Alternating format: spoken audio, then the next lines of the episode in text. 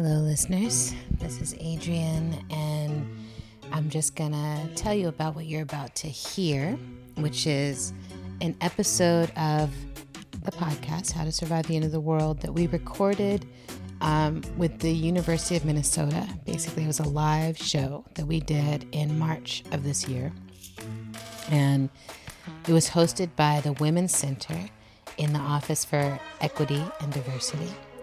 And I'm going to read off all the co-sponsors because like mad people actually made this happen. Um, and we want to thank them. So thank you to Campus Climate University of Minnesota, the Center for Community Engaged Learning, the University of Minnesota, Center for Leadership in Maternal and Child Health, C FAMS, Office for Diversity and Inclusion, Communication Studies, English, Gender and Sexuality Center for Queer and Trans Life, the Department of Gender, Women, and Sexuality Studies, the Hubbard School of Journalism and Mass Communication, the Multicultural Center for Academic Excellence, the Multicultural Student Engagement, Martin Luther King Junior Program, Race and Indigeneity, Gender and Sexuality Studies Initiative, aka RIGS. Okay, little, that's a good Riggs. All right. Uh, T C F Bank and the Urban Research and Outreach Engagement Center, um, and the Kaufman Theater for hosting us. And we really were so well hosted, so well cared for. Um, so we really just want to shout out the team um, that held us down on site. And Um, yeah, so you're going to listen to the whole thing. We have a special guest who joins us, and there's big news that gets dropped during this that will seem like late to you because now it already happened. But at the time, it was very, very, very uh, brand new.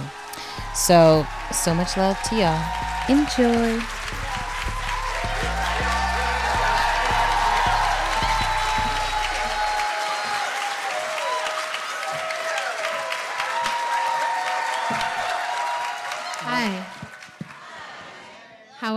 Hello there. Hello there. It's nice to see you, fine people.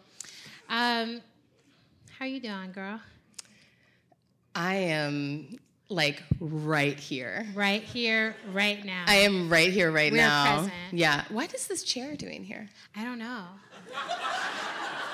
I'm gonna move that. No, yeah, it's just, good. Yeah. Just throw it at me. Just gonna throw it. I just Sorry. wanted balance, you know. All right, I think should we start with we get our... Started, we should do the tarot yeah. read. Okay. Okay. Okay. All right, I just got a new deck from my friend Adaku Uta. We love Adaku. Okay. Nigeria represent. Okay, and this deck is called the Sluttist Tarot. That's, that's the universal sign for sluttist. Um, remember, my children are here. My children are here.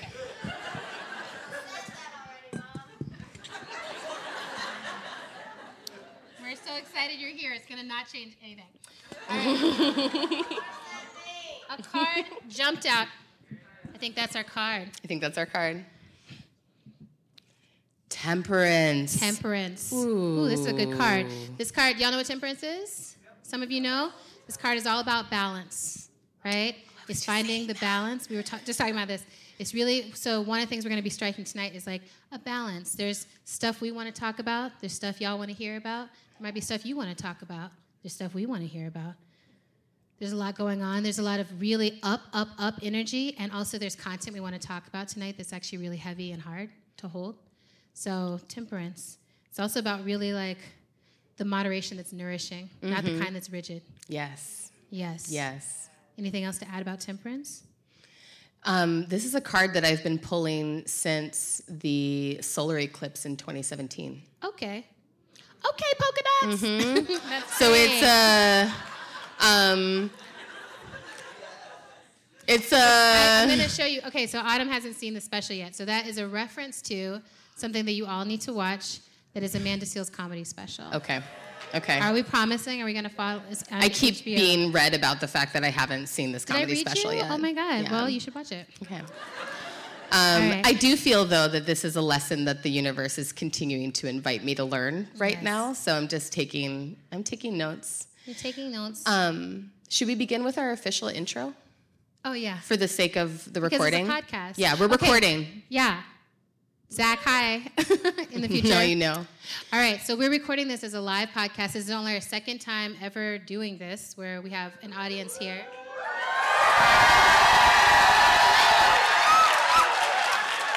It's exciting. Yes, you're so good at that. I know, y'all are like really good. It's screamers. Pleasurable. um, I love you. I think you started, right? Mm-hmm. Okay. I'm Autumn Brown. Like, I never remember. What a queer science fiction writer, a theologian, a mother of dragons, and a healing justice facilitator for social movements living in rural Minnesota. And I'm Adrienne Marie Brown, author of Emergent Strategy and Pleasure Activism, co-editor of Octavius Brood, and a social justice facilitator for Black liberation movements, living in Detroit. And I'm an auntie extraordinaire. That's right. You're all those things. And a doula, but mostly an auntie extraordinaire. And this is How to Survive the End of the World, our podcast on surviving apocalypse with grace, rigor, and curiosity. You got it! Good job. It only took a year and a half. All yes. Right. um, so this podcast is, we're still really shocked and amazed that this is going well. um, it's like, wow, we really enjoy doing this, and we're really excited to get to do this with y'all um, tonight. So, yeah, how, I think we should start with checking in, like yeah. how we're doing, and then we'll talk. Yeah, and I feel like I want to ask you to share with yeah. the audience some really big fucking news. Oh my God! Okay. So last night something, something happened. Okay, I had to tell you. I had to tell you. Wait, can I tell them the Mercury retrograde part first? Okay, yes. Tell us. Tell us the journey that led to the news. Let me tell y'all this story. So yesterday, I had to fly here. Right? I wasn't here. I was in Detroit. And I went, um, I'm about to be on the road for a month. So I went in, I got these steroid shots in my knees for the first time ever. Has anyone ever had that? No. It feels like... Big needles. It feels like, um, yeah, it's like the worst thing ever. It's like, it feels like a funny bone thing, that, but it's happening on purpose. Like the whole time you're like, that's going to be like a bad funny bone thing. That's going to be like a bad funny bone thing. That's a bad funny bone thing happening right now. So, and then you just have to sit there and they're like, relax. I'm like, no, no. That's not what's going to happen. um, but anyway, so I had that experience, and then I drive home and I'm like, okay, I've got twenty minutes to go in the house and pack um, and then come back out. It was just a weird week. It's like the one way that you're not a Virgo. I know. I failed at Virgo-ness in that particular.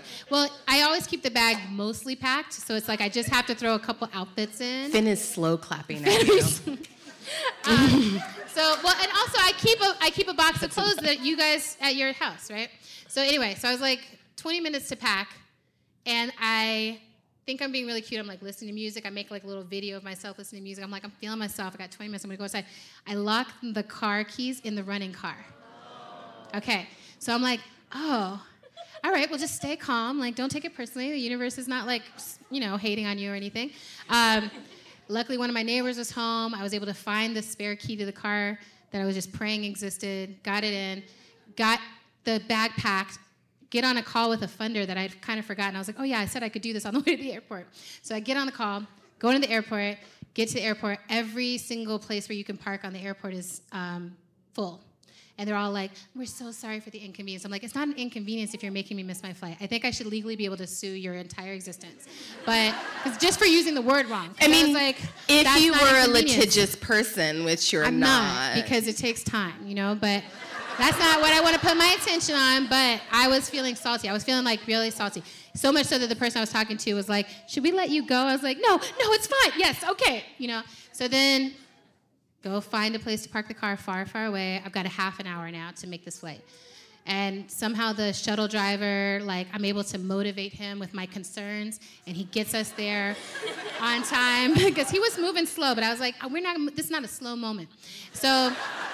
Then I get to the airport, and the air train is broken. And, like, something I told Autumn was when I was getting the steroid shots, and I was like, I got to go to the airport today. They're like, well, you know, these steroid shots, whatever you do, we, let's just hope it's not, like, gate A seventy-five, because you shouldn't be running through the airport or anything, right? So whatever we do, just don't run through the airport. So I'm going in, going through security, and I look down, I'm like, okay, okay, okay, I got it. It's eight seventy-five. Okay, what the, you know? I was like, this is really happening right now. You know, and I was like, you know that feeling where you're just like, ah! Like, mm-hmm. And then you're like, that's not going to help. I've got to calm down. Autumn's waiting. Autumn, you'll hold the plane for me. And I right, told and her, I did say I would hold the plane for yes, you. Yes, but I want to say that I had promised you I was going to get you lunch. I was like, I'm going to get there in so much time. I'll get you a sandwich. Yeah, it's you like, were no, going to bring you. me food. I know. You didn't bring me food. But you see what I was up against, yes, right? It was like I, I was see trying it now. so hard. I see it now. Anyway, so all this happens. I make the, I just, and I'm like, walk slowly as fast as you can. Like, right? And it's it's really hard to walk fast slowly. Um, so, and Autumn is still trying to help me understand time the whole time, too. I was like, can I get a sandwich? Oh, and I hadn't eaten because I've been intermittent fasting. Oh, yeah, so I hadn't eaten. So I was like, I was shaking like, no, with bitch, hunger. You can't stop. And I was like, but I'm not going to make it.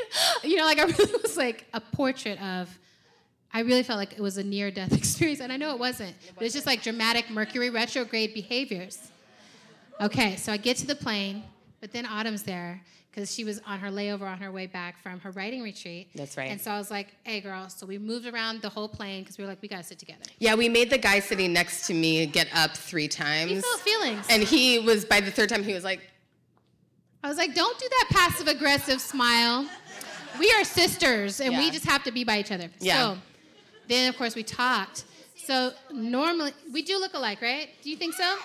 I think y'all look like us, too.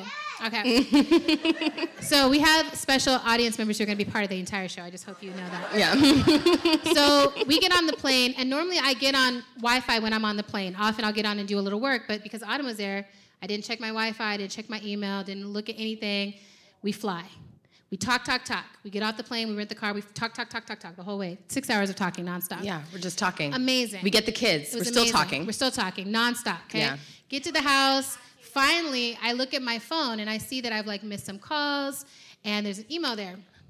And I was like, what's this, you know? Um, why people try to reach me? I, I still can't even really deal with it. So then I open this email, and it's from my publisher, Charles, at A K Press. Now, A K Press is my press. These are my folks, okay? They are scrappy movement press. Anarchist press. I've done everything with them. They're like anarchists. They're like my white bros. You know, they're just like, we are radical. We, we are mm-hmm. here for you, okay? I love these. I love them, okay? These are my folks. They know better than to have and, dreads. But we are like... Does it have what? They know better than to have dreads. They know better, right? They know mm-hmm. better. I would never even wonder about that, right? Yeah. Um, And and more importantly, I'm like, they love me, and so we have an agreement, right? When we first brought Octavius Brood to them, they were like, we sell small. You know, we're a small thing. It's like, if we sell five hundred copies, it's going to be cool. And I'm like, that's great. You know, we're like, Walida and I are movement people, and then when I did Emergent Strategy, I was like, this is a weird book about ants. Like, it's all good. Let's just, like, do this little weird, these weird small projects that are just, like, relevant for movement people. It's great. So they've never done anything like what I'm about to tell you. So... Charles, so it says this email, and I don't believe the email, so I have to call him. But the email says, I kind of wanted to tell you this by phone, so I've been trying to call you, but I couldn't reach you. But Pleasure Activism is number six, debuting at number six on the New York Times bestseller list.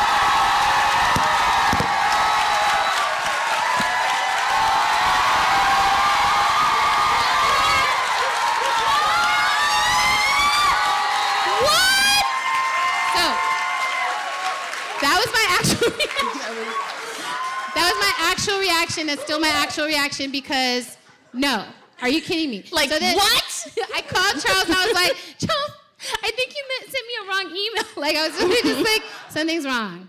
Did I? Or like I just finished watching the O A, so I was also like, I flipped universes. I'm in a different universe. Right. What universe is this? You know, like it was really on point. But then Autumn was still here. It was still the same universe. So I was like, okay. Yeah.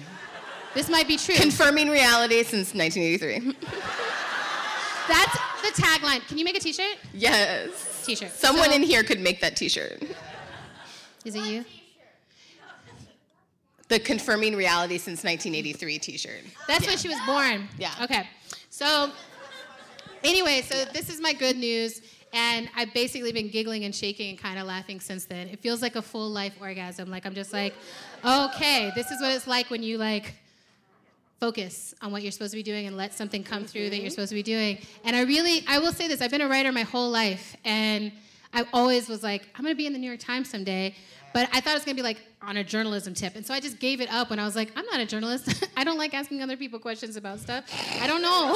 You know, I'm like, that's not my bag. You know, that's, that's not my. That's not true. I do, but not like in a reporter way. I'm like, are you telling the truth? I don't really care. Like, if, it, if you imagined it, that's also interesting. Like, is it interesting? Like, that's what I care about, right?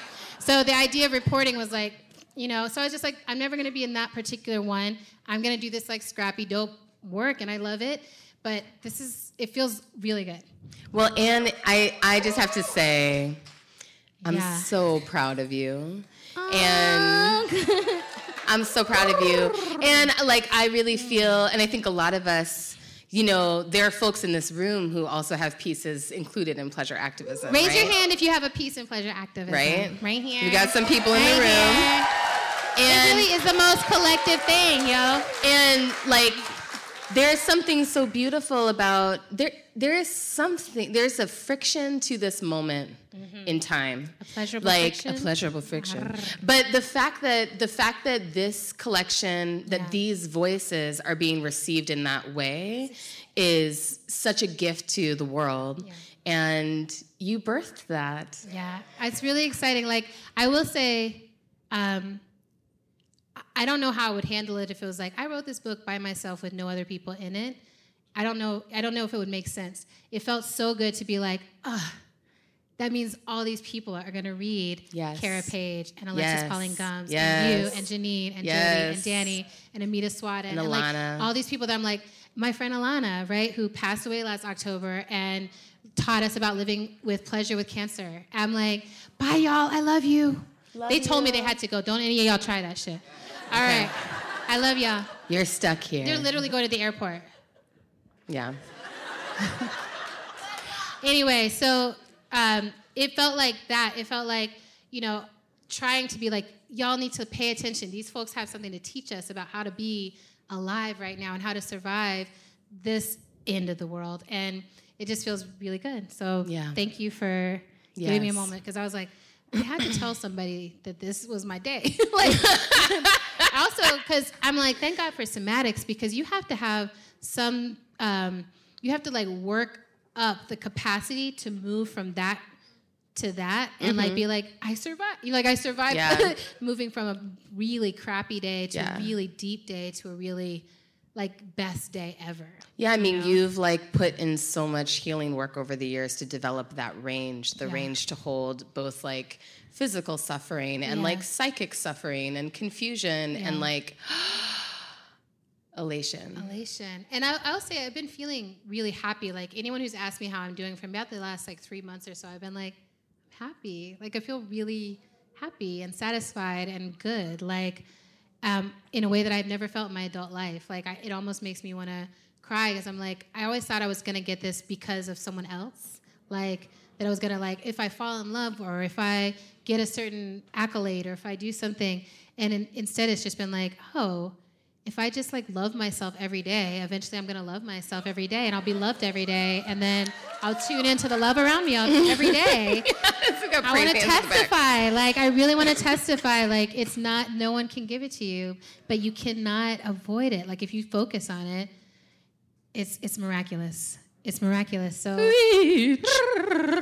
okay, but I also want to talk about yo ass right now, because uh, there's a major creative achievement that you have have hit in this past three months of your sabbatical that I want everyone to know about. And I say it as a fangirl.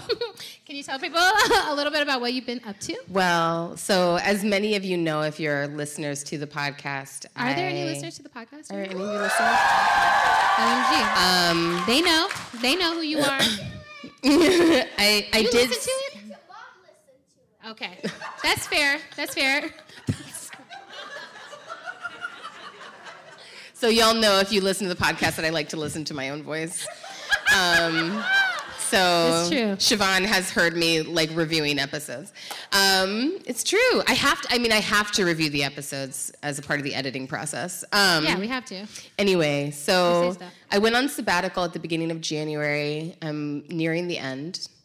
Um, it was. It's been Uh, not what I thought it was going to be. Sabbaticals rarely are. Um, and so I'm not ready to talk about that yet. Well, I think but we should wait till it's done, because it's not done yet. It's not She's quite still done on yet. The sabbatical. This is like a special moment. But I did set out, the only goal, the only creative goal I set out for myself was to finish writing my novel, and I did. Um, I did. And um, there's always... You finished part one. Well, okay. So... So... Um, I waited, I made it as far in the process as sending my novel to readers who, um, people who I love and trust deeply, who have um, deep familiarity with my body of work. And some of the overwhelming feedback in the process is this should be book one of a trilogy. And so now I have some more work set out for me. Exactly. um, it's so good. Um, but I feel... I do feel like, especially inside of um, some of what actually has happened in my life over the last three months and the last couple of years, I feel like uh, a, I feel profoundly accomplished that I finished this book, um, and it feels um, uh, Alexis Pauline Gumbs, who's in this in the house. Um, was one of my her. readers and gave me the feedback that. Um, that in reading the book, she felt how deeply it was connected to my life's purpose. And so knowing that I was able to um, to create in that way yeah. inside of a period of my life that has been yeah. um, filled with like a lot of suffering has yeah. been really beautiful, you know? Well, and it's not disconnected. It yes. feels like very not disconnected. And I, I think that a lot, that I'm like, to me, the best creative work is rooted in, in real soil, right? Real compost, real fertilizer, real shit. Mm-hmm. And we actually just um, interviewed, and it's going to be coming. It hasn't come out. No, it's going to be coming out. We interviewed N K. I was like, what's out there? Um, we interviewed um, the writer N K. Jemisin. Um, she wrote Author this, of the Broken Earth Trilogy and yes. the Inheritance right? Trilogy. Um, and it's a trilogy it of sci-fi books that you're going to read someday, and you're going to love them. Um, and but... One of the things we'll talk about when we interviewed her, but one thing she talks about is her she lost one of her parents in the process of that trilogy, and how that it was just like, of course, that comes in. You know, grief is such a real thing, and it comes into the work. Um, and I, so much of what we are talking about with this podcast is really about that. Like, mm-hmm. how do we take all the suffering and all the real pain and all the, the reality of life, mm-hmm. right? And how do we say we can turn this, we, we can harness this, this energy mm-hmm. and turn it into something that can nourish so many people? And when, as as one of the people who got to read it, I was just like, I just kept being like, you know, gasping at like what you had turned that shit into. Like, I was like, yes, bitch, you're so brilliant. So. Anyway, I'm really excited that you're at where you are with it now. Thank you. And I'm really excited for, for it to get out further. Yeah. The world. Yeah. Thank you. Um, so we have a big piece of content we want to talk about tonight. Mm-hmm. And we felt like we couldn't do it alone. And that's why there's a, a chair here that you may have noticed. Did you notice that? Did that you chair? notice that there's a chair? Did you see the chair over there? All right. So there, I thought we were saying, I thought we were going to sing. Anyway. Yeah. No, I mean, we did. We both did. It happened. Stop it. Okay. Stop. I'm going to stop. Um, so, so we're going to bring up this very special guest, who we love, who you love, who everybody loves, um, to talk about prison abolition and transformative justice. And it's Alexis Pauline Gumbs!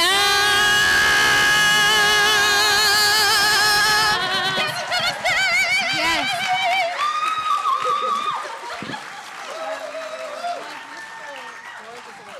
Right, so she's the sister, the doctor, the professor, the writer, the author, the novelist. Okay, M. Archive is the main thing that we're going to be asking her to talk about up here.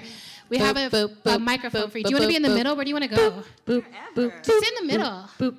You're our middle I guest. I think it's fun. Okay, you're our middle guest. I just feel like I won The Price Is Right. I'm like, ah! You basically, you ba- you were the, the price is right. For you, the price yes. is absolutely right. So what we wanted to talk about, it's like we've had a couple of shows about transformative justice and trying to really understand how how do we, inside this punitive system, inside of this um, The system where prison is one of the many ways that we are constantly punishing each other, right? Everything in our society is structured on constantly punishing each other. And so we're trying to figure out, like, how do we switch that? What does transformative justice actually mean? And for us, it's really how do we go to the root system of what is actually causing us to harm each other in the first place, and how do we start to eradicate the impetus that causes harm? And so we thought it would be really interesting to talk about this as fiction writers first, right? Because mm-hmm. all of us are fiction writers who also are mediators and facilitators and, and doing the work in this plane of real world. So we thought first we would want to ask, what are some of the ways in your fiction writing that you are practicing and playing with transformative justice models, playing with moving beyond prisons as a way of meeting out justice? Yeah. Yeah. Tell us about it. Oh, my goodness. So I just feel a lot of gratitude, actually, to you and to Walida for being like, you're a science fiction writer. By the way, Alexis, yes. You're a science fiction writer. So contribute something to this anthology. I was like, I am? Yes. So it, and it changed everything, because I feel like, like you were just saying, when we're facilitating, it's like, how do we get from this moment that we're in right now to the best possible dream we can imagine? Yes. Right? And what I felt like I got permission to do when you were like, you write science fiction, send us something by this day. I was like, huh, okay.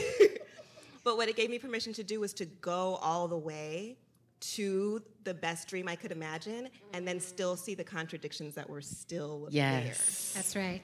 That's totally it. Which to me is that reach that we have to take in order to have transformative justice happen, right? It, it's like, oh, I thought that I had a vision, I could envision a perfect world, and I see that there's actually contradictions within me. Yeah. That if I don't work through it in this fiction writing, I'm just going to carry them with me into the future. That's right. Even when we get to the best place that I imagine. Because it's so in each of us. Exactly. That's right. Exactly. So it's given me the depth to do that inner work in a visionary way that I think is necessary, because it's thinking that I have it figured out is one of the major obstacles to having any kind of compassion for somebody else who's done uh. some harm. Ooh. Okay, continue. Well, I was gonna say you continue, but I also want to continue. Okay, continue. Hold on. Oh yay! Okay, so continue, but stop. Um, well, I wanted to ask you really to speak a little bit about an M. Archive, which is the prophetic text of our times that Alexis happened to write, um, but it's really an important novel slash extended poem slash literally a prophet. Like it feels like you channeled so much in that. Um, there's so many pieces, like there's a piece in there that's about the love of a fat black woman that I'm like personally oh, a yes. little bit like it's like uh, I don't know why the it's centerpiece so good of to me. The story. Um, it is, right? But there's so many pieces in there that I feel like are your way of saying, and this is what they learned about justice. And I wonder if there's any of that that you're like, that, like how did you get to that? You know? Yeah, I mean, I th- I think that process was like a, a trip. It was a listening process. It was a get up every morning and be available and get out of mm-hmm. my own way type of process. It's called the Lucille Clifton strategy. Mm-hmm. Yes, mm-hmm. very much the Lucille Clifton strategy. What's that strategy? It means that you just Good open question. Yourself up and listen. So Lucille Clifton, I'm so glad you asked that. I know. Because I'm really any glad. Time to teach people about Lucille Clifton, it's I'm like, it's a good yes, day. Yes, Let's talk yes. about it, Finn. So Lucille Clifton, one of the greatest poets to ever live, has this series called Messages from the Ones.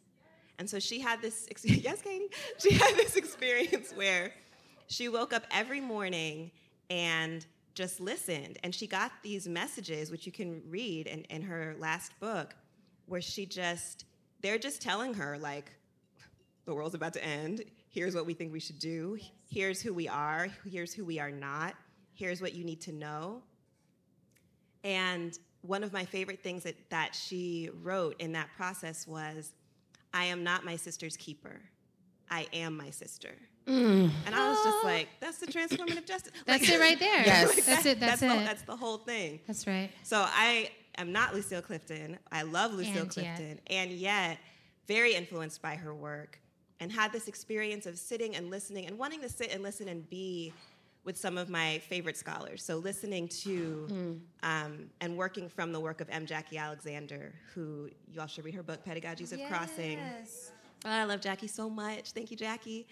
And as I sat there and listened, it's just these scenes came through. And I was like, are these in the far future? Are mm-hmm. these in the near future? What is going on? But I know what happened is every day, sometime during that day, I would see something from that scene mm. in my day and try not to freak out in front of the people who I was with when that happened.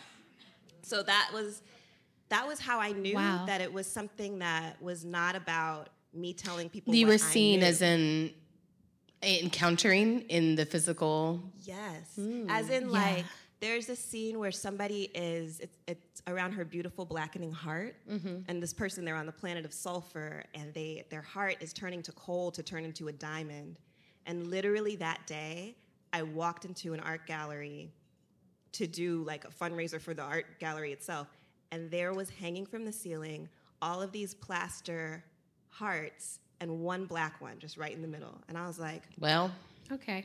Okay. All right. So universe. That's how I knew it. It's something collective, right? It's something mm-hmm. big. I was like, they're just like, she's up listening, so we just going to tell her, but this really is for her. That's right. That's right. That's right. She just wakes up really early, so we're going to, you know. That's beautiful. Go ahead and put that there. So about the transformative justice, yeah. I mean, I think that I had to let go of how do I imagine it, right? And so that means I had to let go of being like correcting all the stuff that I wish didn't exist, yeah. mm-hmm. revenge for all the stuff that I've had to experience Preach. As a survivor, and say like, how would people figure it out? Yeah.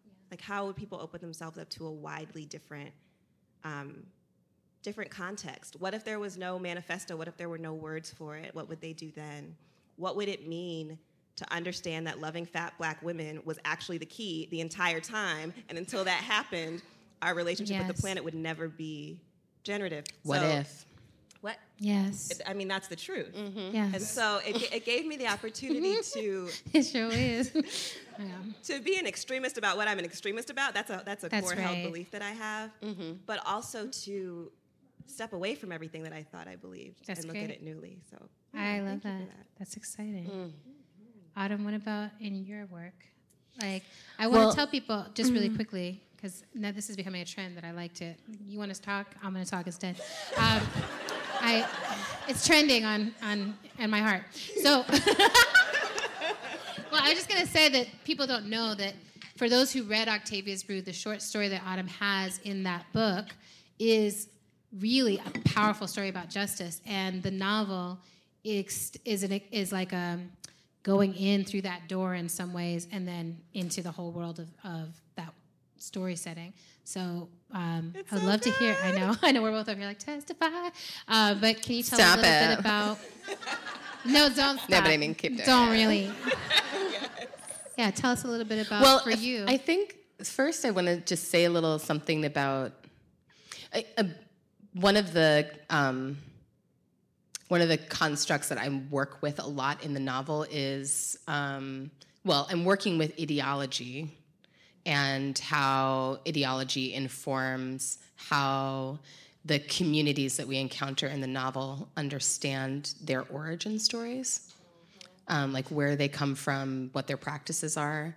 Um, but then there's also, um, there's also a, it's like an, ideology becomes something that's very active. It's like an, uh, it almost becomes like a verb in in the story, um, and um, and in in the novel, the there's multiple communities that we encounter that, in various ways, think that they have moved beyond the ideologies that informed the past.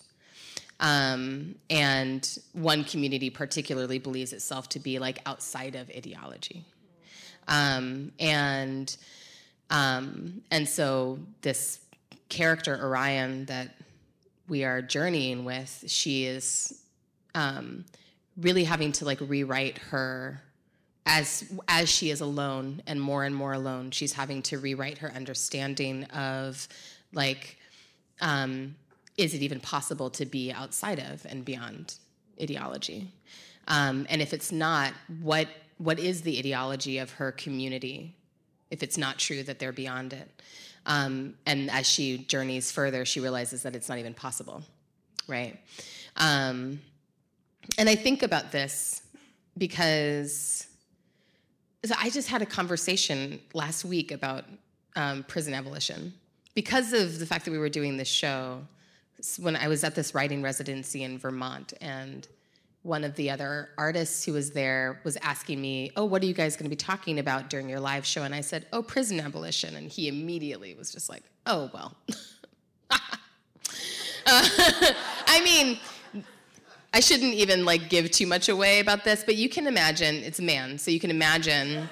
Um, so right there, you can imagine. You can, and right there, you can imagine some of the things that ensued in terms of how he started talking to me and encountering my um, my adorable thoughts. Um, They're so cute. And um, you know, but but he, I love that too. I love it when people do that to me, and I'm like, oh. You don't know that you're talking to a scholar. Do not Got underestimate Autumn Brown. Um, like, you don't but I mean, you know, it's, I mean. Well, I think it's also, there is something really powerful. I think about this a lot where I'm like, oh, you think you're supreme. And so I'm just going to enjoy this. Yeah. Like, I feel like, I used to be like, oh, I have to, and I was like, yeah. I literally can't possibly well, it's, help you it see Well, it is beautiful this. To reach a point in your life where you can be like, oh, I can be in this experience and be totally undefended. Yes. Because I know what's happening. Yes. I know what's happening with you. Yes. Because this is the work I do. Yes. And I know what I'm about to do. Because this is the work I do. Um, I was actually very kind, but... That's because um, that's the work you do. It's not it's like, that's I how do. You do it. But but but one of the kindness things that, change. One that yes, one of the things that happened in the conversation is that he did he did the sort of normal like gut gut response that people have to the idea of prison abolition, which is, well, I mean, you know, don't we need to have prisons? Don't I mean, don't we have to have prisons because there are bad people in the world and those bad people have to be locked up? I mean, what about pedophiles? Don't pedophiles need to be locked up? And and I just turned to him and I said, you know, if that's what prisons existed to do, this would be a really different conversation. Right? You better talk about and it. And historically, legally, institutionally, what prisons exist to do is not to protect anyone. Right? Right? That's right. Not what they exist to do. Right. Um, but it's so interesting to see, you know, and of course we know, I mean, many of us know that prisons exist to create a permanent underclass in society, that they exist to um, extend the reach of enslavement and genocide. They're used to torture people, thank you, Finn, um, and to create more conditions of harm and violence, yes. Right? So, but it is always, it's so interesting for me to just, to witness the, the function of ideology in that moment, you know, that... Right. That moment in him that, like, um, you know, and not even questioning as he's speaking, well, don't bad people need to be locked up? Well, why? Yeah. Well, what's bad? What do you mean by that? What did that person do? What healing did they have access to? What rehabilitation have they had access to? What would justice actually mean for anyone, you know what I mean? Right. Like, we don't slow down to ask ourselves those questions of, like, what are the actual conditions of justice? What are the actual conditions of healing? What are the conditions of repair? And this is one of the things that Adrienne and I went to Ireland in February, and we led a series of visionary fiction writing workshops um, in Northern Ireland, mostly in Belfast, but also in Derry and in South Armagh. And we got a very deep political education there about the conflict and the um, the legacy of the conflict, the ways that it is still very much alive in everyone's bodies. I mean, everyone that we interacted with were people who lived through it, um, because it's only, the peace accord is only twenty years old. Um, and... One of the, the parts of the political education for me that was so intense was that, you know, this is a community that's living in the immediate wake of bombings, shootings, disappearances, tortures, and um, side by side with the people who they consider to be responsible for that harm. And so the way they encounter conversations about repair is... completely different from anything that I've experienced here in the U S Um, because it's, like, embodied. You know, it's, like, it's this... One of the things that we noticed is that in the conversations that they're having about accountability and repair, Um, it's not even a question about whether or not, I'm going to say that a different way.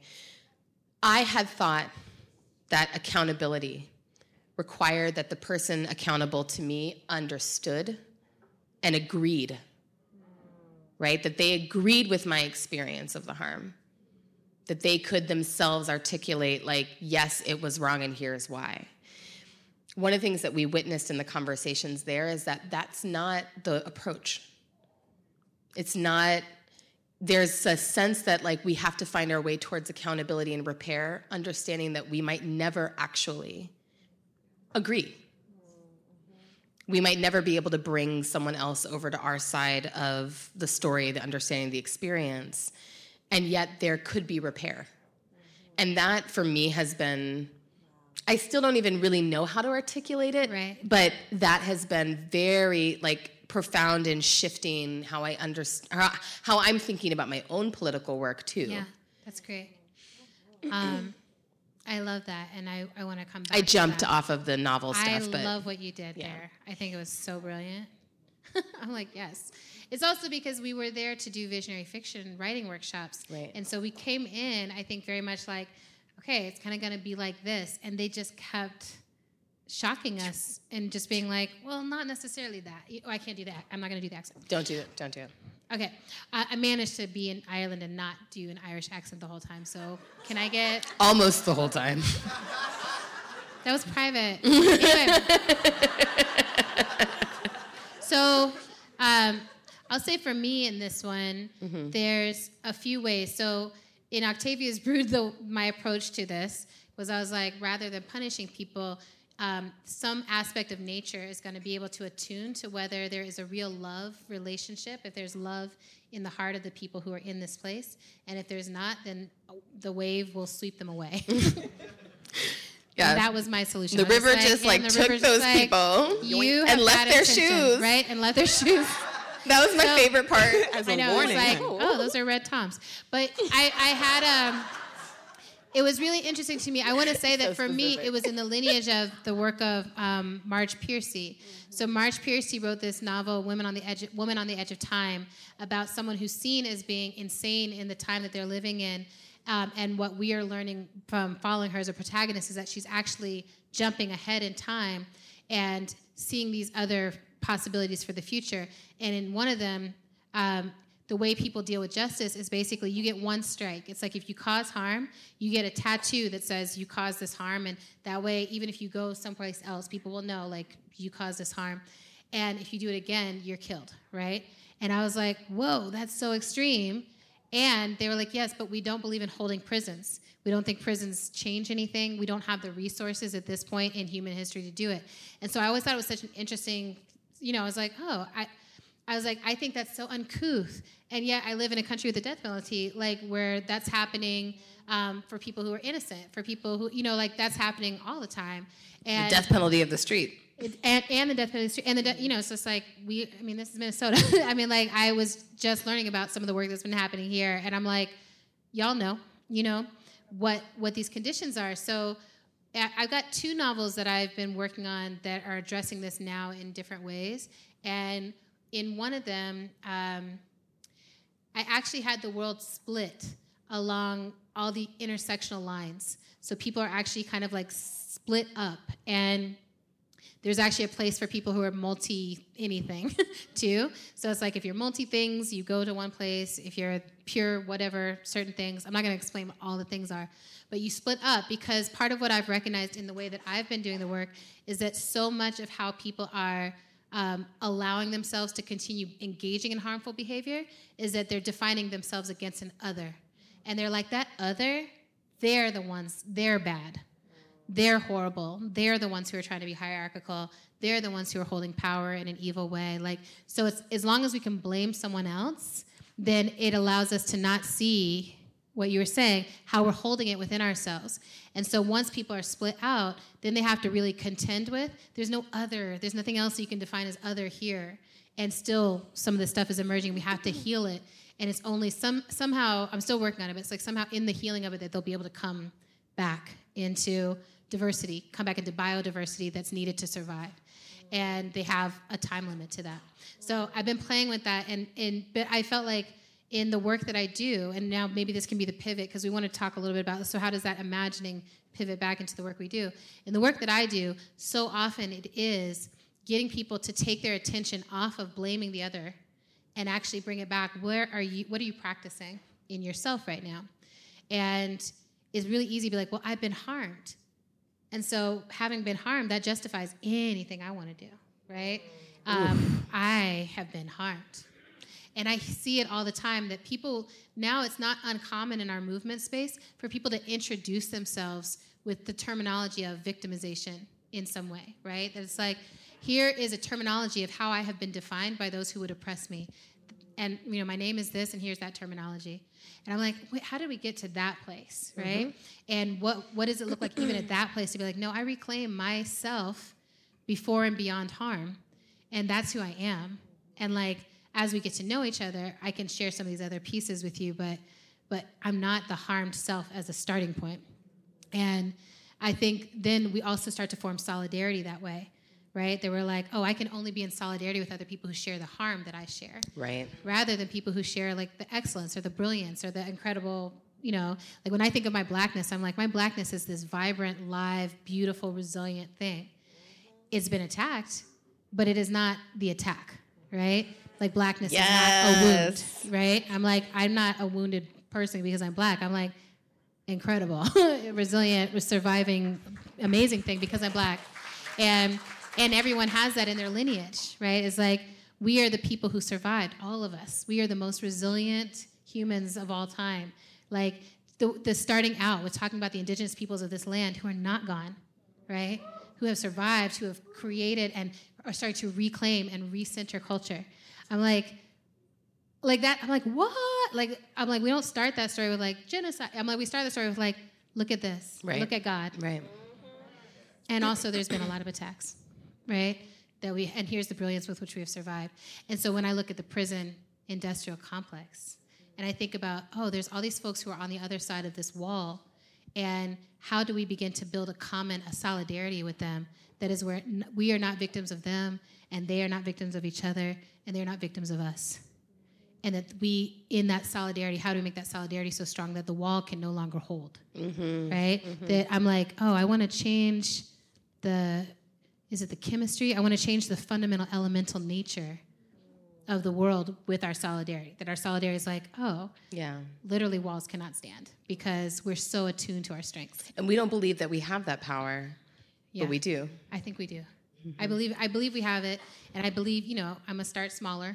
So I'm really into, like, mm, what's a little? And so I've been really doing it with just one-on-one. We'll start really small. Really big, really big. Anyway, thank you. I was like, why am I doing that?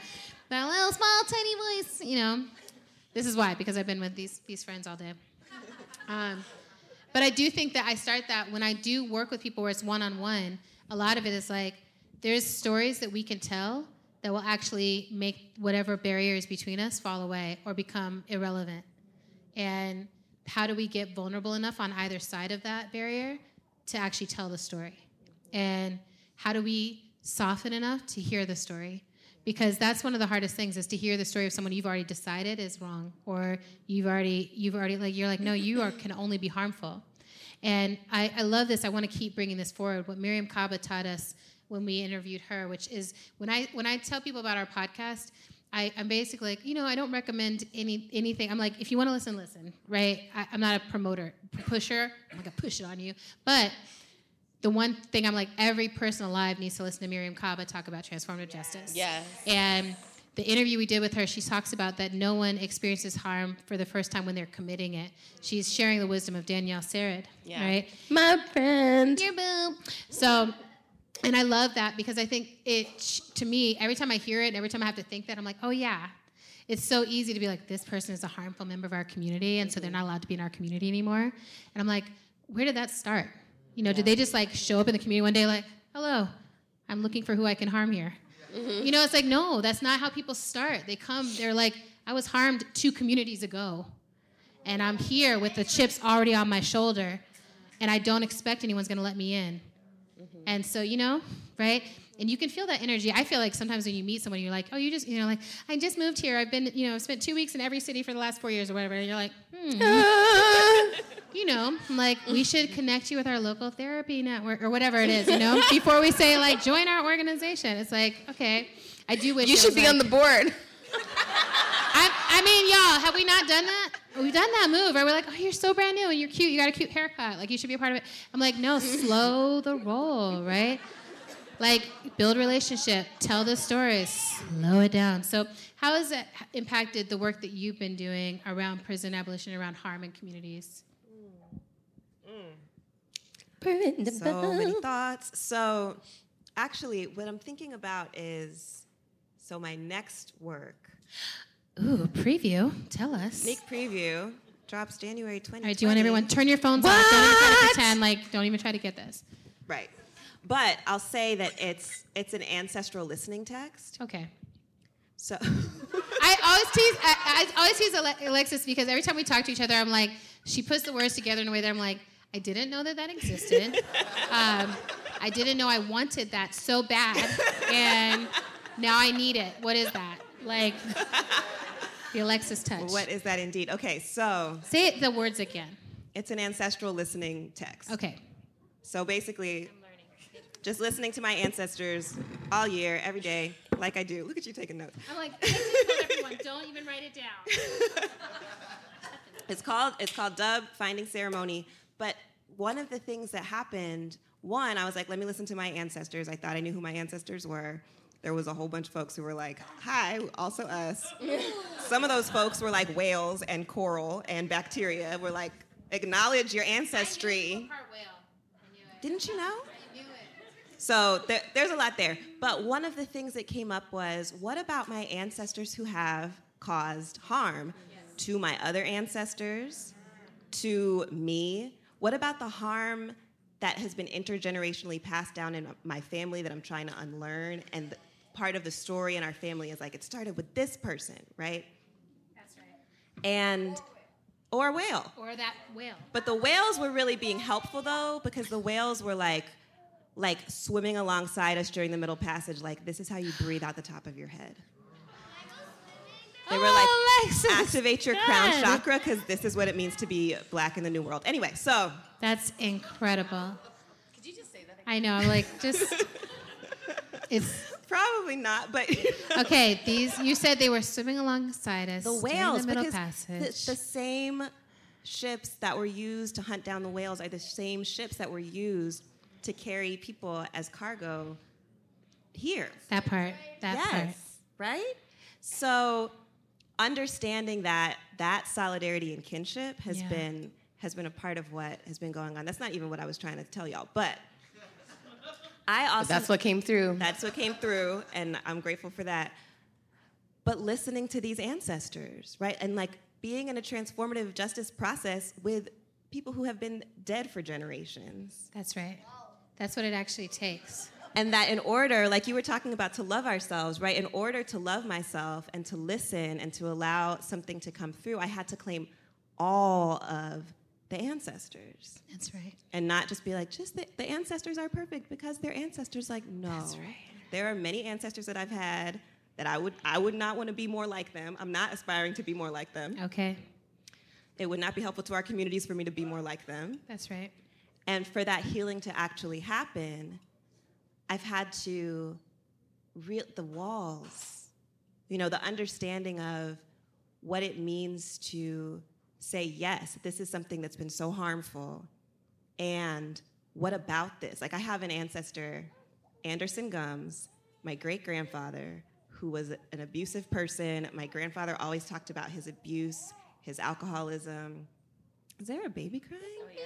Oh. That's baby Oscar, my friend yes. Laura's baby. Yes. So grateful oh for gosh. the sounds of life. Yes. Hi, Oscar. Hi.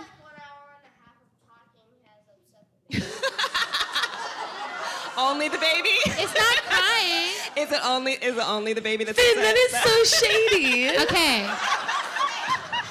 babies can get okay. Hi. Okay, that's true. Thank you for the feedback. That's true. That's true. That's true. I believe you. So, Anderson Gumbs. So, that's your show. he had some things to talk to me about. Yes. You know, and like, what does it what does it mean for me to look at my own healing? Yeah. What does it mean for me to look at how my circumstances might be different from his? To have compassion for the emptiness that he felt, such that he did harm to the other members of my family. Right. And to even have gratitude that I'm not, I don't feel empty in that way, right? Like, what what did that, what did that take? And another wonderful loved one of ours, Leah Lakshmi, Pepsina Summer, Sinha, who I was just listening to her, um, the podcast episode where you interviewed her the other day, like, yes! yes. Um, she broke so many things down. We did a workshop on this together in Seattle about what does it mean for us to, specifically for, um, for Black, Indigenous, people of color in Seattle, to say, what does it mean for us to really look at our ancestors mm-hmm. in a transformative justice way? Mm. What are we actually abolishing within our lineages, in our practices? And so that's actually the example that comes to the forefront for me, because I think that there's a way that before this particular process that I've been in, I've done, I've used this idea of the ancestors as like perfect and only awesome, and, you know, just basically a pseudonym for some kind of divine right of God, as part of my delusion about myself not being a person capable of harm, right? And my ancestors, when I listened to them, were like, we are not on board with any of your delusions. Like, girl, we messed up. We gave that up when we died. You know, like, exactly. We've moved beyond the body. We don't have to lie to ourselves anymore. Yes, we keep it real out here in the spiritual realm. But there's a certain type of healing that has to happen through the ones of us who, as you said, exactly. who survived and who are embodied. And they're like, look, don't waste any more of this embodied time. That's right. With delusions about how you could never harm anyone, or that's not, that's like, uh, that's what other people do, that's right. right? That uh, you can psychoanalyze this other person and what they did, and as long as I continue to delude myself that I'm not capable of harm, I'm never, I'm trying to be my sister's keeper, not being my sister. That's yeah. right. right? Yes. That's great. Mm-hmm. I love that. Mm-hmm. Anything there that you in your work? I know you're kind of three months away from work, so I'm just like, anything new? I'm like, well, I mean, one of the things that did come to mind, I think, as you were talking, Adrienne, is just, um, and I've, I think I've probably spoken about this on the show before, but just the the nature of being in a democratic workplace does change um, um, both how we orient to Um, conflict, harm, challenges that arise inside of our work, but also how we orient to the way that we support other people around it. So inside of our work, it means that um, we are often at a loss. It's like there's no one else to blame, because all thirteen of us now are democratically involved in this by choice, and you know, it's just like there's no one to there's no one to look to and say that person is the person who is ultimately responsible for fixing whatever dumb, terrible thing is now happening. It's like, oh no, we collectively are responsible for fixing any problem that we've identified, um, and um, which means that we are collectively responsible for attending to our own growth, our individual growth, and like the places that we need to grow as a group of people who are trying to be in this like liberatory practice together. Um, so it can be quite painful yeah. at times, because it's it feels like being pushed right up against the edge of what we can imagine a lot of the time, um, and having to sort of be, you know. And I think in in movement spaces we spend a lot of time saying, "Don't reinvent the wheel," you know, like.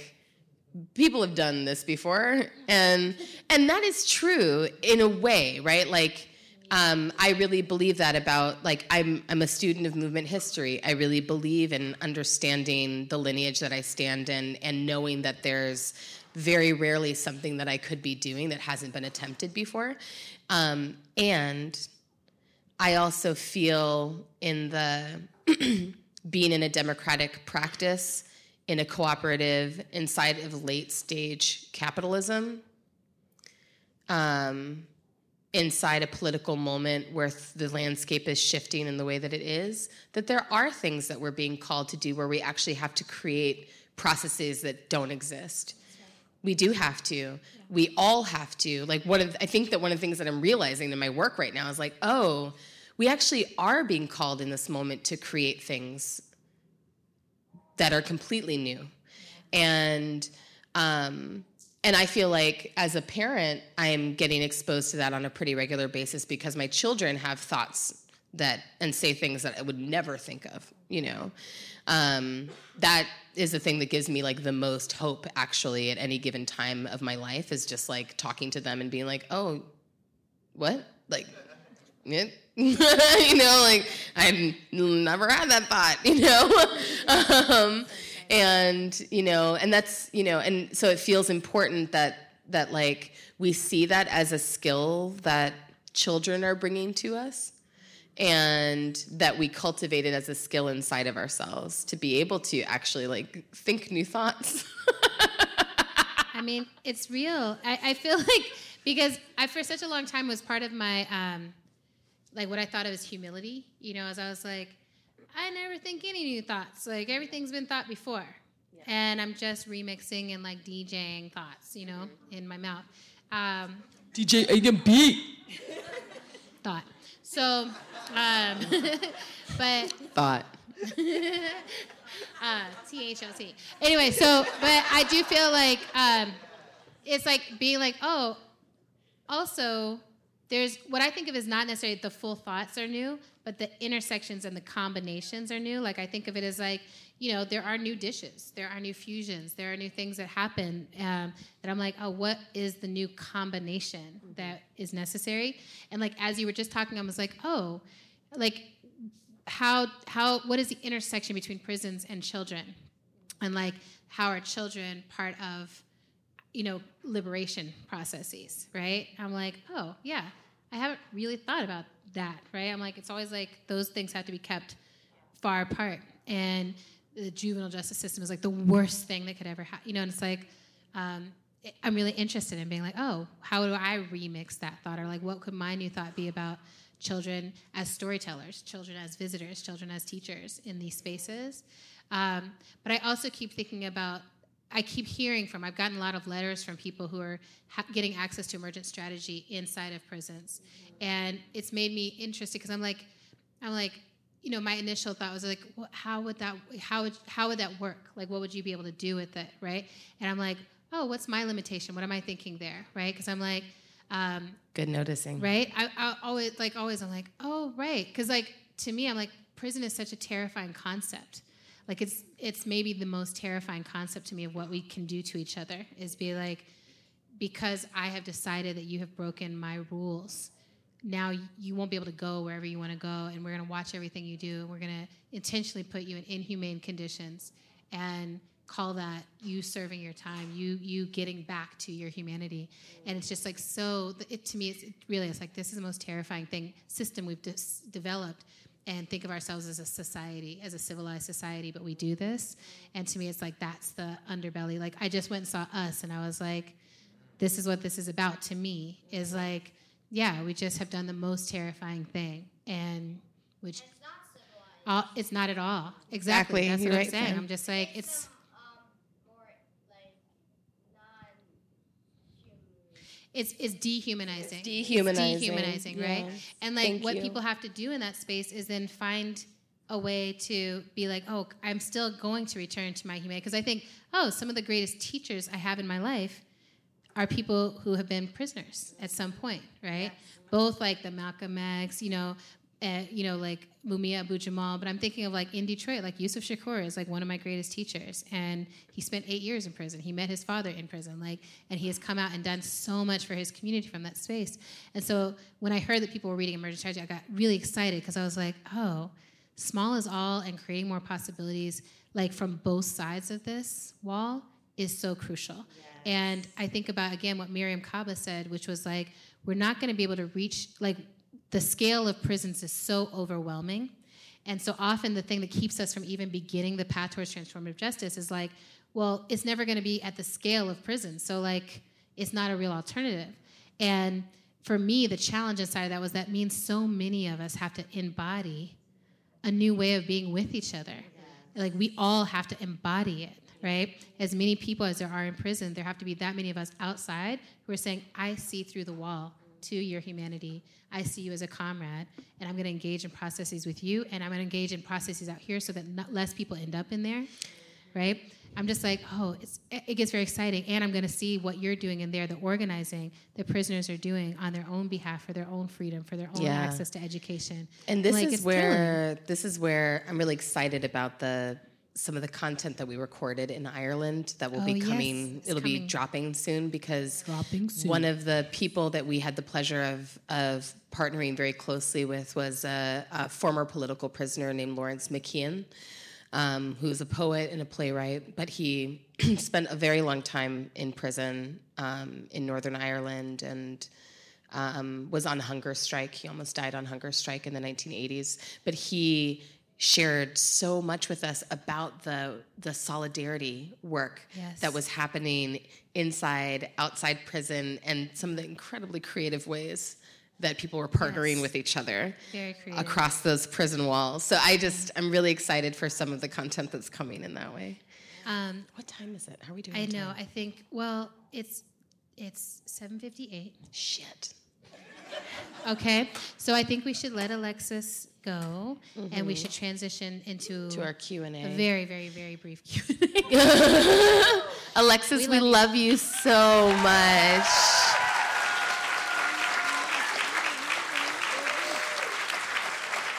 Thank you for being a part of it. Okay. All right. Jump, dive. I, wow. Well, now we know that you're a part whale. It's just like, like there's no stairs. Yeah. All right. She can also fly. Um, all right. Do we have to end right at eight? No. Okay. Okay. So we can like. That was neat. Yeah, we can like push you're a like little the bit. Boss, so. Okay. Um, so we got a few questions that we gathered. We saw things we imagined. We saw things we, we imagined. imagined. All right, things. We're singing Solange, which all of you need to watch and, and see. And I, I say, if don't form an opinion until you've watched the movie, even if that means you have to find a friend who has Apple Music. Okay? All right. Access is magic. Yeah, because honestly, I just want to say, I want to write her personally and be like, I think you really flubbed the release process. I do. I think she did. I think now she that did. You're a best-selling author, you can totally give Solange feedback. Listen, like, as Solange, a best-selling author, you don't know me, but I was on the bestseller list. And so, based on that, I just think you should have released the movie on all platforms because it's a soundtrack that you released, and people are like, "What is this?" Anyway, so we have these three. That's what I think. We have these three questions here that people sent in, and let's see how we do. Um, can I ask it to you as if I'm asking you the question? Sure. Considering that many critical... Okay, I'll do, I'll do a different. Like, whoever's question this is, she's not making fun of you because she doesn't know who you are, okay? I don't, and I also... This is how I ask... This is, uh, this is how we are. As you know, because you listen to us. So considering that many critical indigenous theorists, Kyle White, for example, have noted that apocalyptic conditions, such as ecological devastation and mass human genocide, have already happened and continue to happen, how is your conception of the end of the world informed by this? How are you engaging with... What is that? Is that your M P three player? Okay. Oh, good. Are we on time? Okay. Oh, okay. It's your bedtime. Okay. Um, it's up past your bedtime. Yeah. Just for the sake okay. of like, Autumn is a responsible parent. We're they're taking the day off tomorrow. Yeah. Oh, you're not going to school tomorrow, by the way. Yeah. Yeah. Party all the time. Party all the time. Is that responsible parenting? I don't know. Okay. Anyway, so given all that, how is your conception of the end of the world informed by this? How are you engaging with decolonial resistance? Mm, given that the these conditions are already present. Yeah, given this concept that like yeah, that ecological devastation, mass human genocide has already happened and continues to happen. Um, how is the concept of the end of the world informed by it? How are you engaging with decolonial resistance? Mm, such a good question. Yeah. Whose question was that? Mm. I mean, Crush. I think the whole point was I was supposed to be anonymous, right? Oh, yeah. Sorry. Okay. okay. Um, yeah, it's interesting to think about. Someone had pointed this out to me. I think maybe when we, like, you can't stop laughing. I think maybe when we first started the show, someone had said, oh, what if, like, the apocalypse that we lived through actually was, um, you know, the Middle Passage. And we're like, you, you know, the, now you just have to pause, Finn. Um, but like, what if we are long, long after it, you know, the, the, the great apocalypse that people often think about. Um, I think, how is my conception of the end of the world informed by this? How am I engaging with decolonial resistance? I think I engage through grief. Like, I think my primary engagement with it is um, being in a grief practice. Um, and I think grief, grief, like the act of grieving, the work of grieving, um, the discomfort of um, being in a state of loss and knowing that there is nothing that can be done to change the loss I am experiencing has been like the most important work of my life. Um, and I've been put, I mean, like all of us, I'm just, so I'm just speaking for myself. I've been put in, in, I found myself in situations like that repeatedly over the last few years in particular of um, just finding myself inside of conditions where I'm like, I've lost something, something that I never thought I could lose. And it feels unimaginable, and yet it also is. It's undeniable that I have lost it. And yet my heart is beating and breathing. Oh, my children are right here. I, like, have to pee.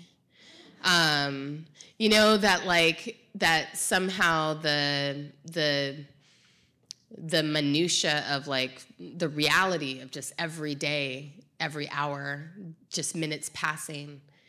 Um, so then there's that initial feeling of like, it's work to be alive right now. Feels like work, especially inside of loss. Um, but then being alive is also the work, right? It's like, I feel like I'm kind of, especially these days, I feel like I'm in that dance, like where I have moments of feeling like, wow, it's really work just to like be alive right now. And then, oh, being alive is really the work right now, you know? Thank you. I'm just going to take the affirmation. You. She's like, heckling you me. You got heckling children. That's what we're learning right now. Um, it's good. They're heckling with love. Yes. So um, thank you for that. I think what you're offering there is profound. And it feels like um, I kind of wonder sometimes, I'm like, can you even really understand that the work is around surviving apocalypse until you've gone through some of your own personal apocalypse? Like, I feel like it changes things so much. Like, you understand more what's important and what really falls away. Mm-hmm. And you understand, like, things go on. Like, you still, you know, it's so interesting to me because I always think when I lose someone, like, the moment that it hits, I'm like, they're gone. And you go through that initial wave of grief. And then, and then in those moments, I'm like, I'm never going to eat again. I, I'm never going to, you know, like, I'm never going to sleep again. You know, I was just like, I'm just going to cry. Mm-hmm. I'm only going to be crying on the floor. Right. And then I'm just going to be nauseous for the rest of my life. That's just going to be it. This is it. Right? And then something, you know, that next urge, that next life urge eventually kicks in. And it's like, no, bitch, you have a bladder and you are hungry. And like the fact that we have learned that as humans, like, you know, what people bring to a memorial or f- funeral is like the most food. You know, it's like, here's twenty mac and cheese. Like, I remember that from Grandpa's funeral. Oh my God. It was like literally twenty mac and cheeses. One which was so much mac and cheese. Saltines. Saltines. Which I'd never seen that method before. It was delicious. But I, and I remember, like, we were sitting here making jokes and like, yeah, Minnesotans can't like laugh at this because we know what you put on your hot dishes. This was in South Carolina, where it's a casserole. I, I don't think I should say anything else there, but I I do feel like um, the quickness with which laughter comes back in also blows my mind. That yeah. I'm always like, I'm never going to laugh again. And then someone says something that's hilarious, often about the person who just died. Mm-hmm. And it's like, oh, right, that motherfucker. You know, like what it was. I was like, right. It was like they're not like, an, and they might be an angel now, but they were not, yeah. you know, um, yesterday. And so it's just like being able to think of that on an individual level gives me so much hope for us at a collective level that I'm like, I feel like we are in the death throes of this nation. I really do. Like, my post-nationalist heart is like, I don't know what the next structures will look like, but I think what this thing can hold, the amount of tension and dissension and ignorance that it can actually hold, I think we're hitting that limit. And it gives me hope to be like, and we will hit that limit. And it will fall apart, like, for real. And then we will still pee, and we will still laugh, and we will, like, cook for each other, and... we'll be like, that motherfucker. Just like country. We've always done. Like we've always done. I mean, like, because we're, we're again, we're like, that's what our lineages have t- left us. That's the gift that has been offered down. It's like, you go on. Yeah. You go on. And, like, when the time is there for us to not go on, like, we'll all become butterflies, and then the butterflies will be like, be those twerking butterflies. All right, everybody do your butterfly, your future everybody? Butterfly self. Okay? And just remember, like, you're going to be laughing about, like, oh, remember when humans thought they were, like, the premier thing that was going on on Earth, and, like, their consciousness was the only thing that mattered? Right? So, all right, let's see one of these other questions. Um, this one feels beautiful. What? I'll, oh, no, I'll ask you. What role does spirituality, please define it in your own terms, play okay. in abolition?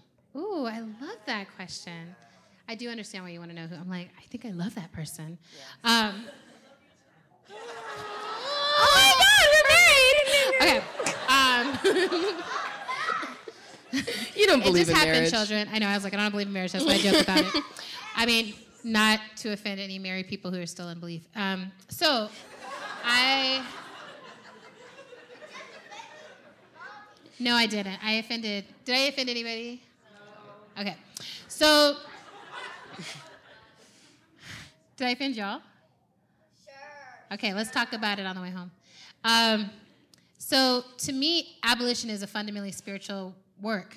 Um, I think Michelle Alexander is about to write a book about this, and I, I'm like, write that book, Michelle Alexander. Uh, but it's something that, I, I think that from an informed place, like we talked about having a gathering about spiritual abolitionism, and I'm like, it's it's like, I think that we're... You can give her that feedback now. I know. I can be like, hey, girl, guess what? Uh, after I call Solange, I'm going to call her. So, uh, listen. Um, if you don't write it, I'm going to. Um, I'm going to be so impossible for, like, three, four days. Like, it's just... You can't tell me nothing right now. You deserve it. Go ahead. You can't tell me right now. I, I'm, like, even wore an Ariana Grande, like, hair. I was like, can't tell me anything right now. Um... I have to take a picture. Okay. So, but I actually do believe, seriously, that abolition is a fundamentally spiri- spiritual activity, because all the work of abolition is you have to actually believe inside yourself that there's something about liberation that is more compelling than punishing another person. And if you believe that for others, you have to believe it for yourself and vice versa, right? And I think most of us can get there for ourselves, right? Like, I can think of all the things I've ever done wrong. It's not a lot, but it's like, some of it was bad, okay? It's a lot. It's a lot, you're right, I'm horrible. So I think about the things I've done, and I'm like, there's nothing that I've done that I would justify giving myself a punitive response for, right? I'm like, I could always find a way for myself to be like, but you know, I had a lot of trauma. There was a lot that went into that. I was going through a lot of harm. I was going through this. I can always see my own way to... Someone should have compassion for me. And I've been very lucky in my life that many people have. And many people have had the compassion to say, Adrienne, I'm disappointed in you. I know you can do better. And I'm going to stay right here and help you do better. I want to be part of the system that helps you become better. And on a, I, I'm like, I believe in the miracle of you. And I like have had to let that in when I did not believe I was a miracle, when I did not believe that I deserved to be here because I had done something so egregious. And to be like, oh, someone else's faith in me is what helped me to see myself as I truly am, which is a full human being, right? Flawed, egregious, beautiful, all of it. And so I'm like, if we can allow that for every other person, like to me, abolition is rooted in that. It's not Um, we're going to go and open every cage. It's like we don't believe that cages will ever work for any human being. That's not where we heal. It's not how we recover. That's not what our resilience looks like. It's not where our resilience takes place.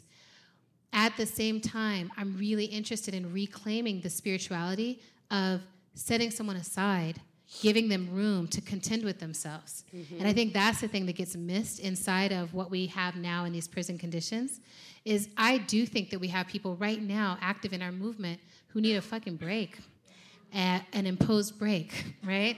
It's like, we would like to invite you to go spend some time on an island by yourself. We will send in a therapist Shame every island. three days. Right? And that therapist will help you to work through stuff. You're going to get the most delicious food. You're going to get unconditionally loved. You're going to get such good treatment, but you're all going to get quiet time. Mm-hmm. To reflect on yourself with no social media in reach, right? Yeah. Because I think so much of what happens, right, is we don't get the time to sit with, like, why did I do that? Why did I do that? And instead of getting the time, like, I think this, you know, this has been my big thing with the whole Me Too movement, is I'm like, what's happening right now is someone, it's like, you know, people know they messed up, right? All the people who are like, Me Too could happen to me, they're walking around like, mm-hmm. hopefully no one will notice, and then someone does, and instead of being able to, like, take time and be like, why did I do that? Why was, why did I assault someone? Um, on a movie set that I was working on, or whatever, you know, thing that, you know, why am I Kevin, what's his name? Spacey, right? Like, why did this happen? And then there's no time for that person to actually reckon with that. There's just time to go on the defense, to issue some stupid statement, because we're like, we need a statement immediately. And it's like, no one, anyone who's like, hasn't come out themselves and said, hey, I caused harm, and I want y'all to know about it, and I'm doing this about it. If someone isn't coming forefront like that in our movement or in any other space, that's the first reaction is sh- that we want from them is not a statement, Mm-mm. right? Because we know that they're in a place where they're like, oh, I can't believe this is happening to me, right? right? Like, that's the thing that's really happening. And I'm like, you have to take a long time. Because people will always default to their own victimization Absolutely, first. Absolutely, right? And I'm like, fine, that's a shape that has kept you safe. But it won't keep anyone else safe, and that's why you can't keep that shape. And you need time to reckon with that. And so I'm interested in that. To me, I'm like, I'm really interested in, like, the spiritual work of solitude and reclaiming the spiritual work of solitude as a part of what abolition entails, um, rather than just being like, it's all good. We never, ever, ever send anyone to spend time alone. I'm like, no, no, no. Right. Like, take a break. take, take, take a year and a half. Mm-hmm. You know, so that you can come back and say, I really got time to think about it and to work through it and to do some healing. And I'm not just trying to push my way back in. I'm trying to humble myself and say I can belong again, you know? Yeah. Yeah. Yeah. Um, for the sake of time, I think we should just move to the third one, if yeah. you're down. Yeah. And let's maybe do like... Like, rapid I'm fire. tired, so let, let's do rapid fire. Are you tired? Let's yeah. do rapid fire. Are you tired? Oh, my gosh. I'm never tired. No, I'm, I'm tired. Yeah. I'm, I'm like, I'm basically sleeping on the inside. Um, how do you center yourselves in moments of intensity during facilitation and mediation? Mm. That's a great question. It's like that. It's kind of like that. Oh, one of the things I do do to center myself is if there's a child in the room, I will just hold the child. Yes. Oh, that's good. You hold me? Yeah. Yes. Often you are the people that I think of holding, mm-hmm. even if I, even if you're not there. That's why mm-hmm. y'all are on my phone. Well, okay. So should we each give like a an answer to this? Yeah. What? Do, do how do we center ourselves? Um. You yeah. Go you first. Give me. You want me to go first? Yeah. Intensity. Which could mean anything. Yeah, yeah. Um, tr- I was like thinking, like, what have I done the last three times there's been intensity? Um, the main thing I do is think, is widen my perspective out. So I'm like, oh, what's happening in this room? It's not the first time. It's not the last time. It's not the only time. We're not the only humans working on this. It's not even the actual thing. It's not usually the thing that matters. And what these folks need right now is not for me to, like, super hone in and be like, fix it, you know? It's more like, it's all good. Like, in the grand, grand, grand, like, space rocks floating through, you know, galaxies and, like, cosmos and What's stars. The difference between a rock and a space rock? Um, well, one is on Earth and one is in space, obviously. So... But a rock is on Earth, which Thank is you. also in space. Yes. I mean, I think it's all space. I'm, this is, okay, go ahead. Anyway, we're not even high right now. So, but I do want to recommend. You're not? I'm not. I'm totally not. Am I? I'm not. I'm a so, parent. I'm a parent. No, I'm not a parent. I'm obvious. Okay, just kidding. Let's see if anyone gets that. Okay. All right. So... What are we talking about? What are we talking so you about? Were saying, okay. You were saying that you widen your... I widen my perspective to mm-hmm. a space rock, and then I'm fine. Okay. Um, also, also, I widen my perspective on that per, on the arc of that person's life, because often, like, if I can't do that, then I get really annoyed with the person. I'm like, can't you see that we're trying to like foment justice here, and you're holding us up with your intensity, and and. Instead of recognizing, like, probably that intensity is a part of the fomenting justice process. And if I can see that person as like, oh, their intentions are still fomenting justice, even in this moment. If mm. I can see that, like, in the arc of their life, this is a moment in which they're being brave or taking a risk or something. If I can widen that way, it chills me out. And then when I chill out, mm-hmm. I can usually get the room to chill out. Mm-hmm. What about you? Well, I was thinking about the like the the centering myself part of it, because I think like um, as a facilitator, it's taken me many. I've always been a very good facilitator. Yes, you have. But it took me a long time to um, be excellent at it, because masterful, masterful or mistressful. So mistress, um, but like. I think that part of that was because in the early years of my facilitation work, I really relied on my star power as the way to, like, make the room do what I wanted. Star power? Um, yeah, I mean, I'm very star-ish. You're very, yeah. Um, some might call me a space rock. Um, ah! um, but but that's different than actually being good at what you do. Well, a space rock is not a star. Yeah. So, you are a star. Oh, now we're going to fight about whether a space rock is a star. I was watching okay. Strange Rock, and I learned about what a star okay. is. So. Um, but I think I think that the things, the kinds of things, the kinds of things I had to learn to do in order to become really, like, excellent at facilitation um, had to do with, like, Uh, the ability to really tune in to the way that someone else's energy was impacting me. Yes. Um, particularly, one of my big journeys was around p- other people's confusion. Yeah. Um, that I found that, like, more than any other strong emotional response, that another person's confusion is the most likely thing to cause me to become defensive. Um, go figure. And... I mean, yeah, a there's a lot like, of stuff like going on. I like to think I'm clear. Yeah, I like to think I'm really fucking clear.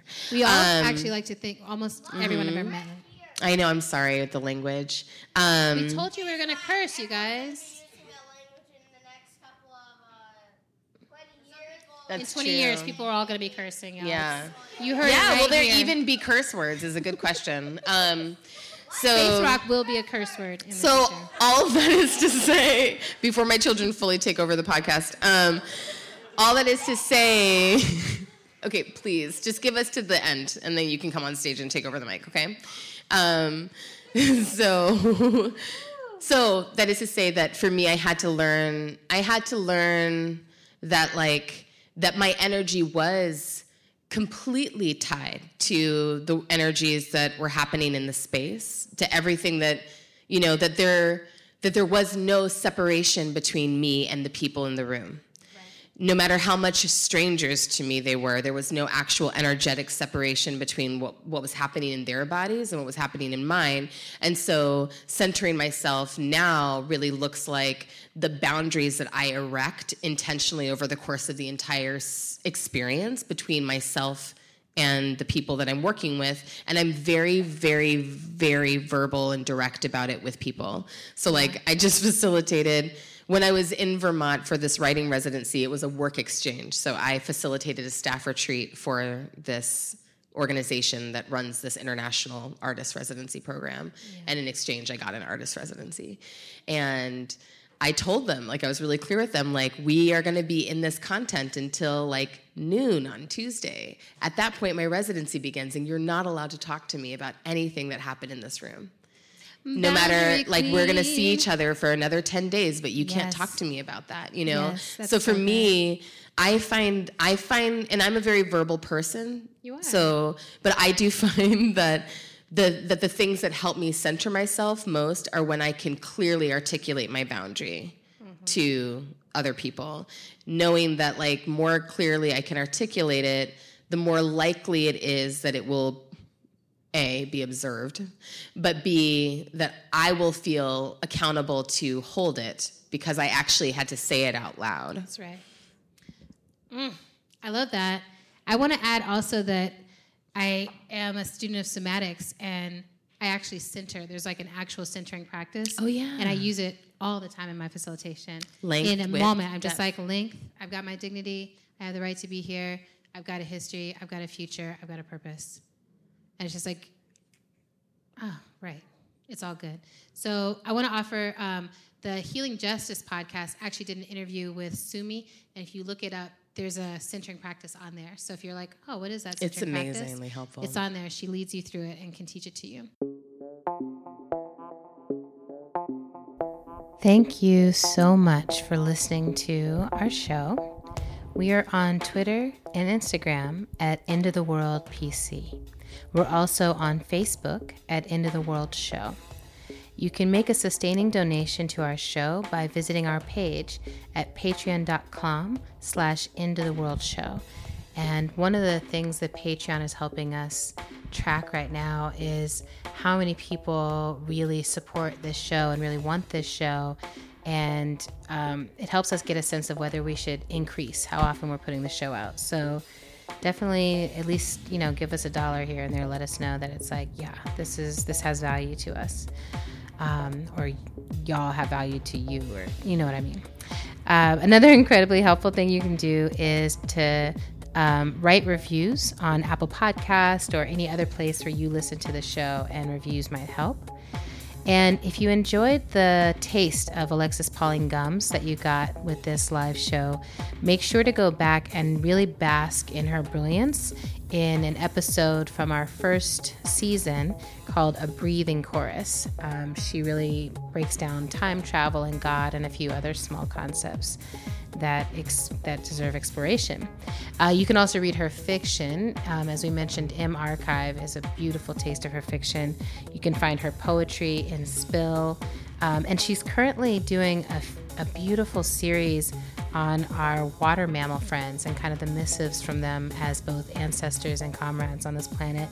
So on social media, all platforms, Alexis Pauline um, is where you can find all that. And yeah, just keep listening to what she's got to offer us. Um, How to Survive the End of the World is produced and edited by the glorious mammal, Zach Rosen. Music for today's show comes from Tunde Alanaran and Mother Cyborg.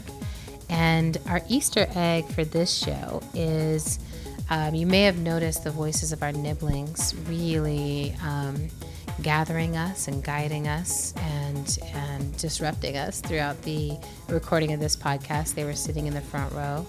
And um, when we reached the end of our podcast recording time, they actually took the stage, and it was... It was a lot. It was a lot. It was a lot. Um, what we learned in that is that they do not want to be second fiddle to any book signing activities, right? So um, we thought that we would offer y'all a little bit of what they did during their podcast time. And we're definitely planting the seeds for needing to do um, an interview with them. Um, and if you like hearing from nibblings in general and like, stuff that has to do with the brilliance of babies, check out this up-and-coming podcast called Raising Rebels. It's on Spotify, and it's an incredible um, set of, of stories and wisdoms from the incredible Nolika, who's over at Brooklyn Free Schools. So that's going to be coming out. First episode drops, I think, this coming week, June twentieth or so. So check that out. And um, happy Juneteenth. Happy Juneteenth. Yeah, so here are my nibblings talking about cats and chess and some other things. So much love. So something that I'm really interested in is your fashion choices. Both of you are extremely fashionable. Oh, yes. Yes. We are very so fashionable. Tell me, what are some of the things you think about when you're picking your outfits?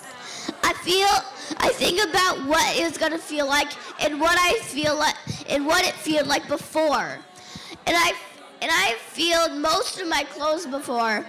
Some of the clothes I haven't.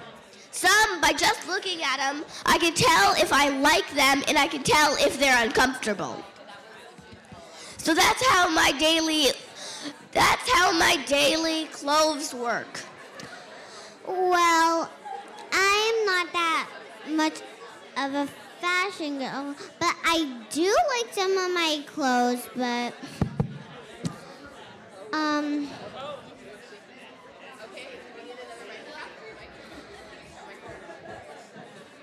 I I tried to make a dress. I kind of did it, but it didn't fit me, so I gave it to somebody else. All right, my next question is, if you had a podcast of your own, what would your podcast be about? What are some of the things that are really exciting and interesting to you? About the book I'm writing. Tell us more. My book is named How You Do With Yourself and Shadow. It's a very big book, and I'm not done at all yet. The cover has all the things you need to know about it. On the back, like every story, it tells you a little bit about the book. So, this book is about a little girl growing up with herself and shadow. She can't handle what she's doing in her life, and in the end, she figures out what to do. That's the, that's the hero thing. I'm not telling you! Of course I don't try. You have to read the book, if, Jesus. If I had a podcast, I would talk about my family and my life. Yeah, that's better than mine. Okay.